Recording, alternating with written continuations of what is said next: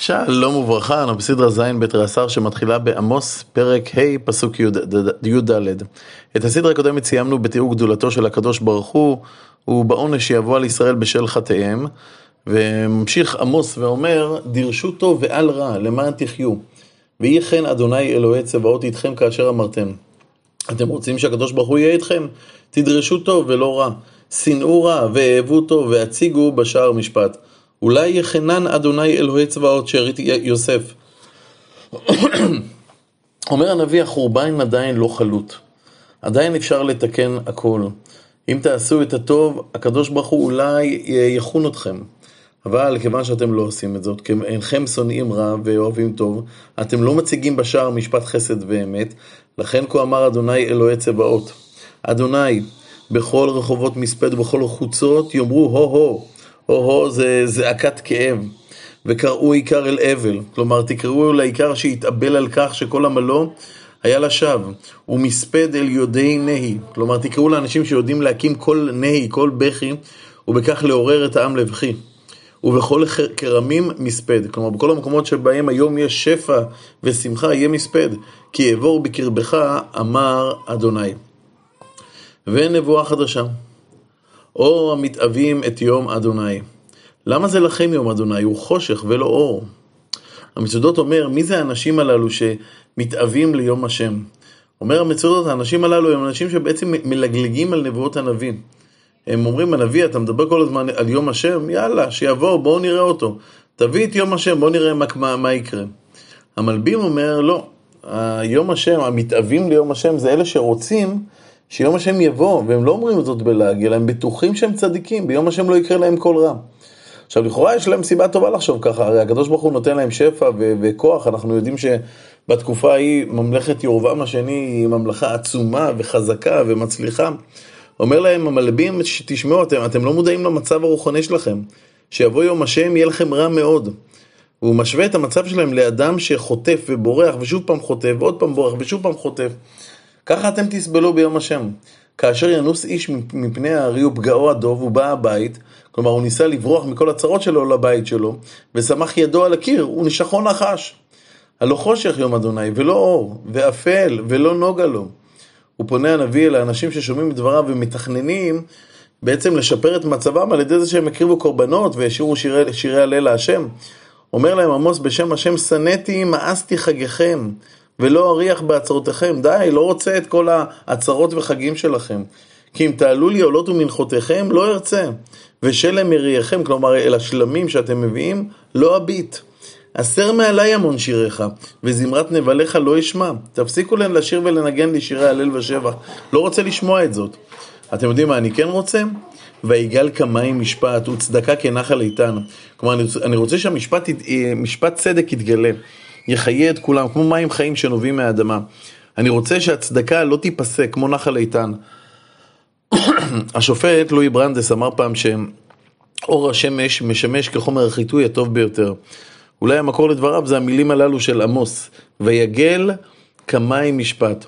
כלומר, כאשר ויגל כמים משפט, כלומר, המשפט, כאשר הוא יהיה גלוי כמו מים לפני כולם, אזי חלק גדול מהחולאים אה, יתקנו. הזבחים ומנחה הגשתם לי במדבר 40 שנה בית ישראל? כלומר, שואל הנביא, הרי לאורך 40 שנה במדבר, כמעט ולא הבאתם קורבנות. פעם אחת הבאתם פסח, לא העליתם עולות. אם העליתם זה, זה, אה, קורבנות זה, זה מעט וללא כל חיוב מצידי, כך אומר המלבים.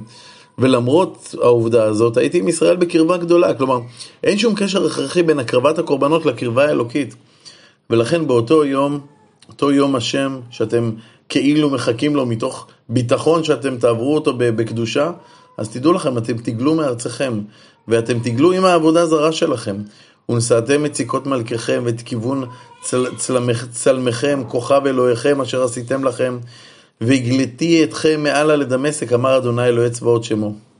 ושוב נבואה חדשה.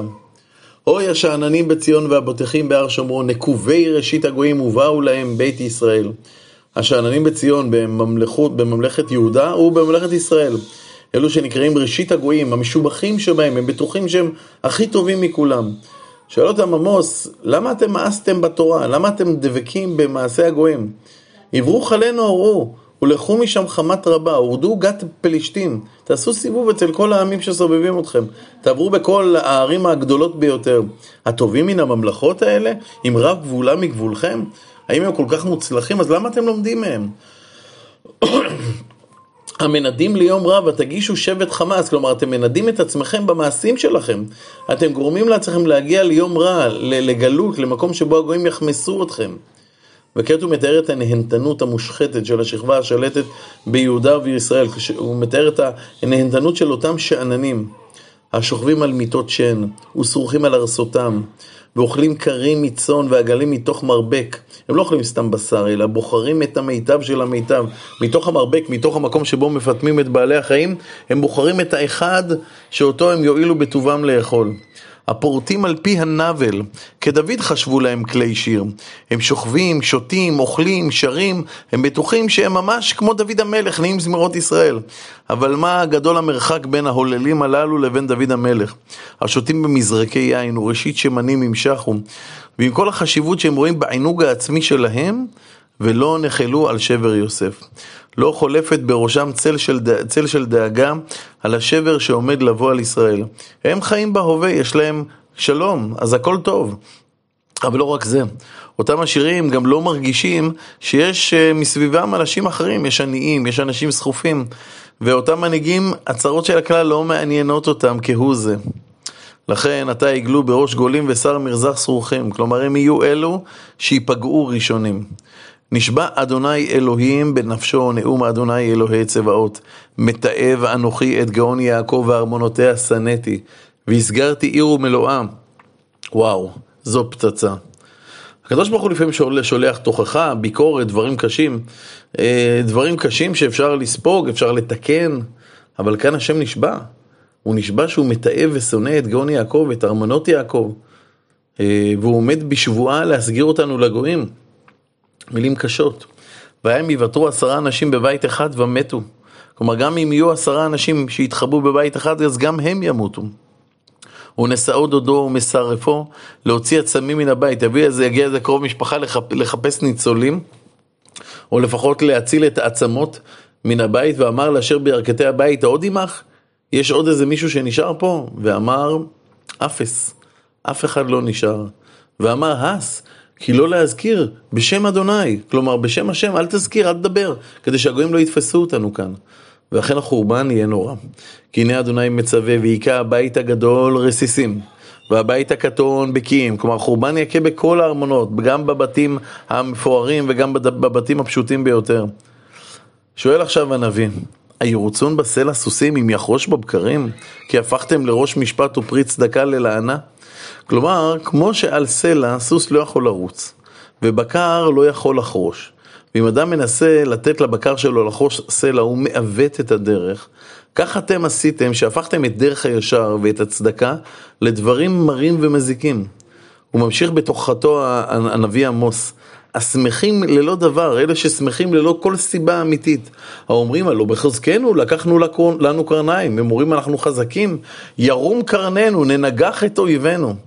כי הנני מקים עליכם בית ישראל נאום אדוני אלוהי הצבאות גוי, ולחצו אתכם מלבוא חמת עד נחל הערבה. אני מקים עליכם אויב שלא ישאיר נקודה אחת בארץ ישראל שלא תילחצו בה. נורא. עד כה ראינו כי עמוס אינו עמוס במראות. אבל עכשיו אנחנו מגיעים לארבעה מראות שהשם מראה לעמוס. אה, בסדרה שלנו נפגוש אה, בשלוש מתוכם, ובסדרה הבאה נראה את המראה הרביעי. המראות כולם מתחילות בכה יראני, כה יראני אדוני אלוהים, והנה יוצר גובי בתחילת עלות הקלש, והנה לקש אחר גזעי המלך. במראה הראשון עמוס רואה מכה של גובי, כלומר מכה של הרבה.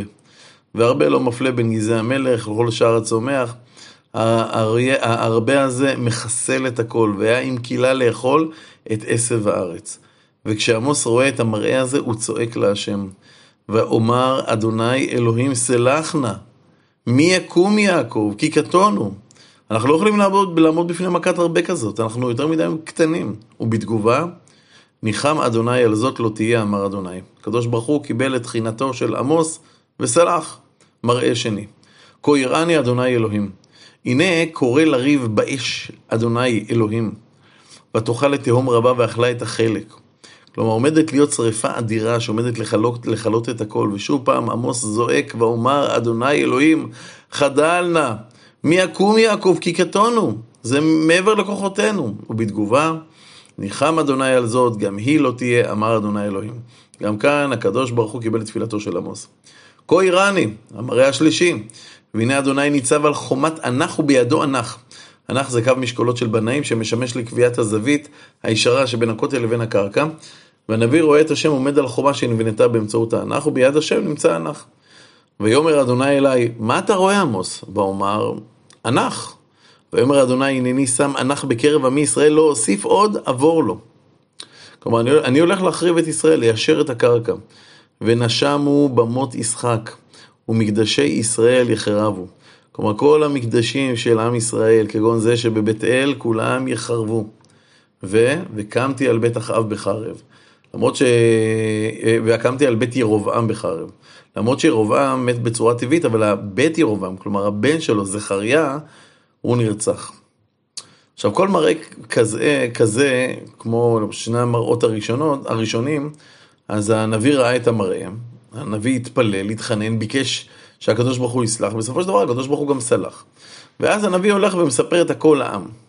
וכאן עומד עמוס ומספר את החיזיון שהוא חזה, וכולם מחכים שהוא יסיים כיצד הוא אמר להשם, השם אלוקים סלח נא, או השם אלוקים חדל נא, משהו.